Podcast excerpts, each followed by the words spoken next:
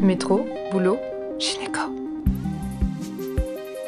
Le micro des gynécos, les podcasts de la GOF. Bonjour à tous et bienvenue sur la chaîne podcast du micro des gynécos. Aujourd'hui, nous recevons le docteur Vivanti, gynécologue obstétricien à la maternité Antoine Béclair et maître de conférence à la faculté de médecine Paris-Saclay. Il est également membre du GRIG, groupe de recherche sur les infections pendant la grossesse. Alors bonjour, docteur Vivanti, merci d'avoir accepté de participer à ce podcast de la GOF sur un thème d'actualité, l'infection au Covid-19 pendant la grossesse. On est à peu près à deux ans de pandémie et on sait que les femmes enceintes sont particulièrement fragile et surtout euh, justifie une prise en charge complètement spécifique du coronavirus euh, pendant leur grossesse. Alors, on avait quelques questions à vous poser à ce sujet, si vous êtes d'accord. Tout à fait d'accord. Enchanté. Quelles sont les particularités déjà, s'il vous plaît, pour introduire un petit peu le thème de l'infection à coronavirus pendant la grossesse?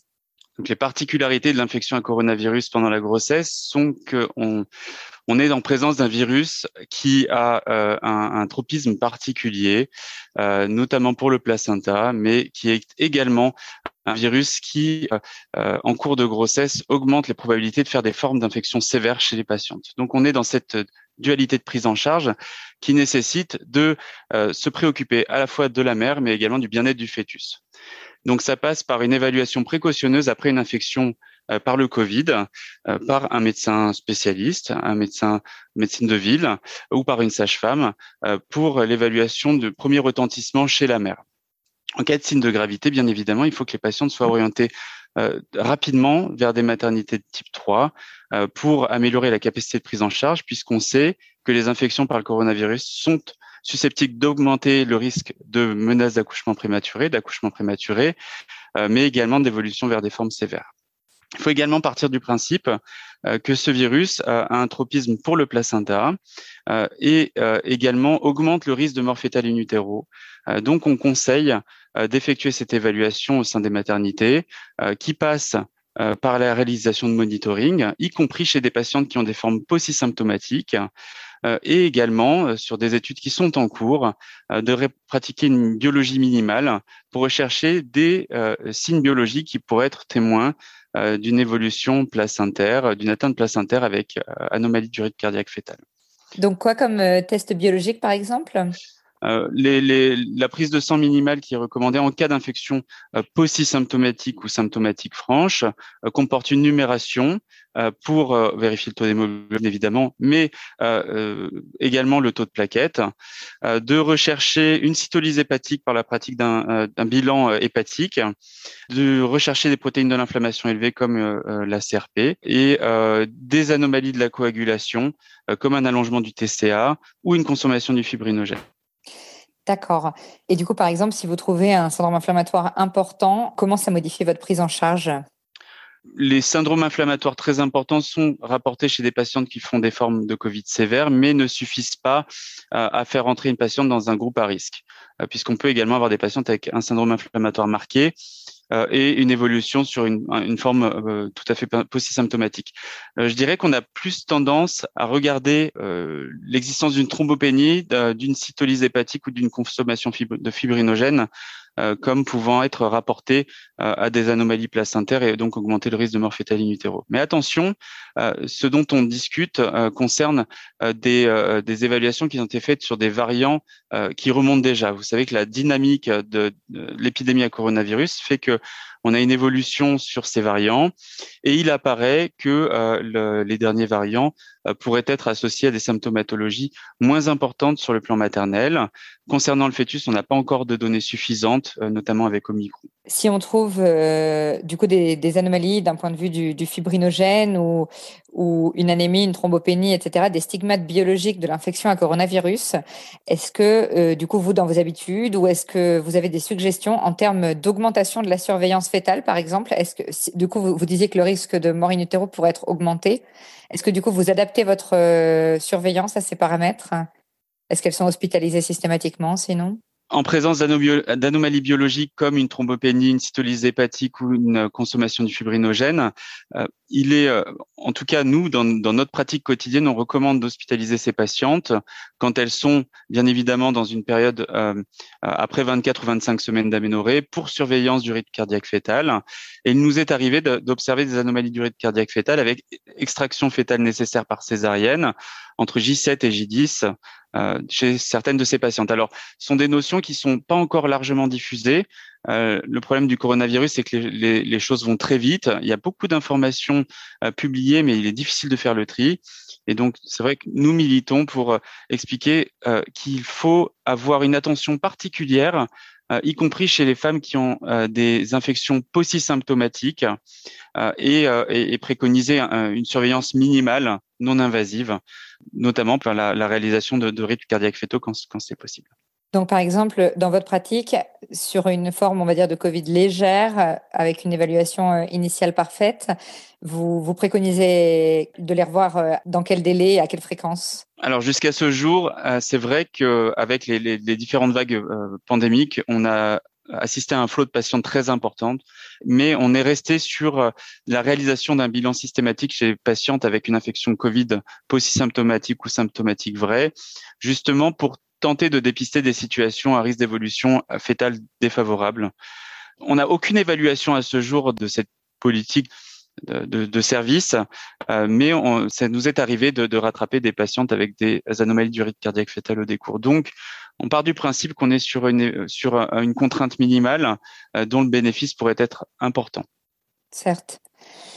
Et d'ailleurs, d'un point de vue des complications obstétricales euh, propres au Covid, en dehors de la menace euh, d'accouchement prématuré, de l'accouchement prématuré et de la mort in utero que vous avez déjà évoqué.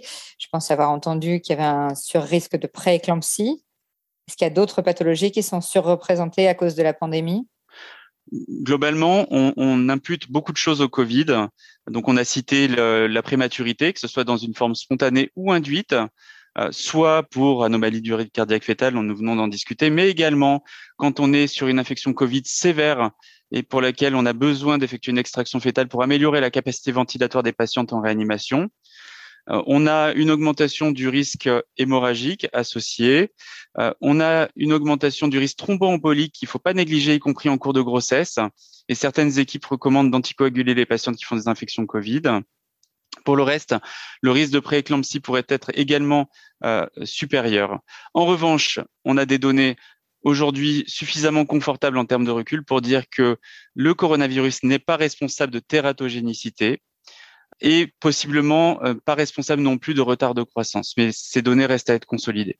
Et concernant le, les, les, spécificités de la prise en charge des femmes enceintes pour le coronavirus par rapport à d'autres euh, terrains fragiles ou pas, est-ce que vous avez quelque chose euh, à nous dire?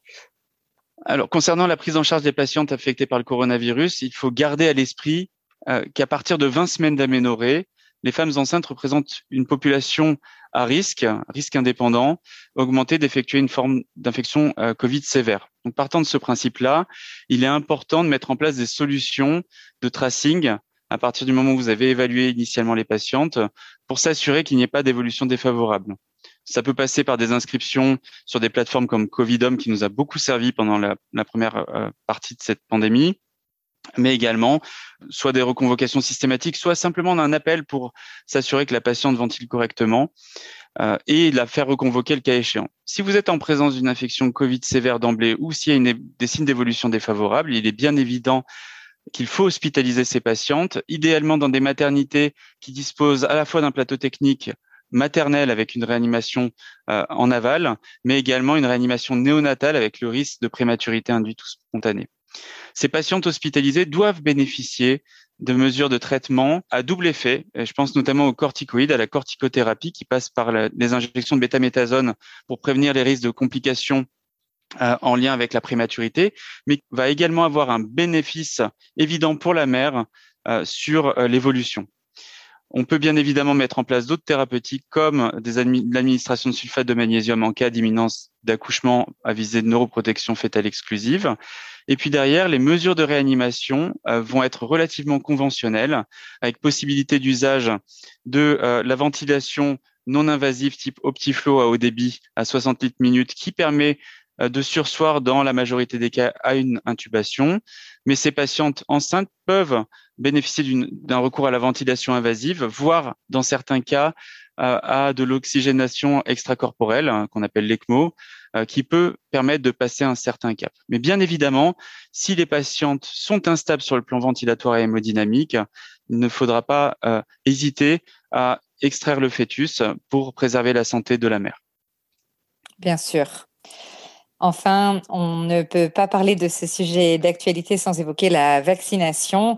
Bien sûr, nous, on est tout à fait convaincus de la vaccination, mais vous êtes expert du domaine. Est-ce que vous voulez bien nous dire, s'il vous plaît, un mot sur euh, votre opinion concernant la vaccination contre le Covid pendant la grossesse?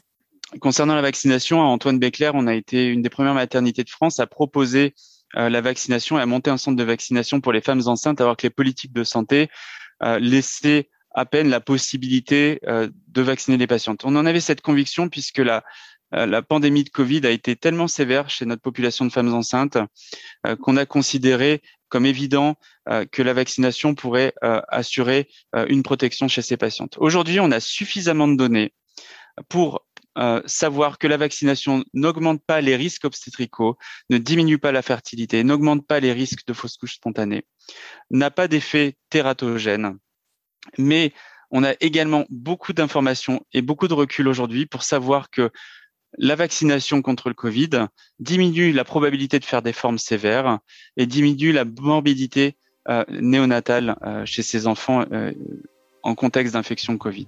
Et concernant ces différentes périodes, toutes les patientes qui ont été hospitalisées dans notre service étaient des patientes qui étaient soit non vaccinées, soit bénéficiaient d'un schéma vaccinal incomplet. Donc on ne peut aujourd'hui qu'encourager les patientes à être vaccinées, à savoir que près de 20 à 30% des patientes euh, enceintes n'ont pas bénéficié d'une injection euh, contre le, Covid aujourd'hui. Malheureusement, mais bon, au moins merci pour, euh, pour ce message clair et merci pour cet épisode hyper intéressant. Je vous remercie, merci pour votre invitation. Merci à tous de nous avoir écoutés aujourd'hui. Rendez-vous la semaine prochaine pour un nouvel épisode.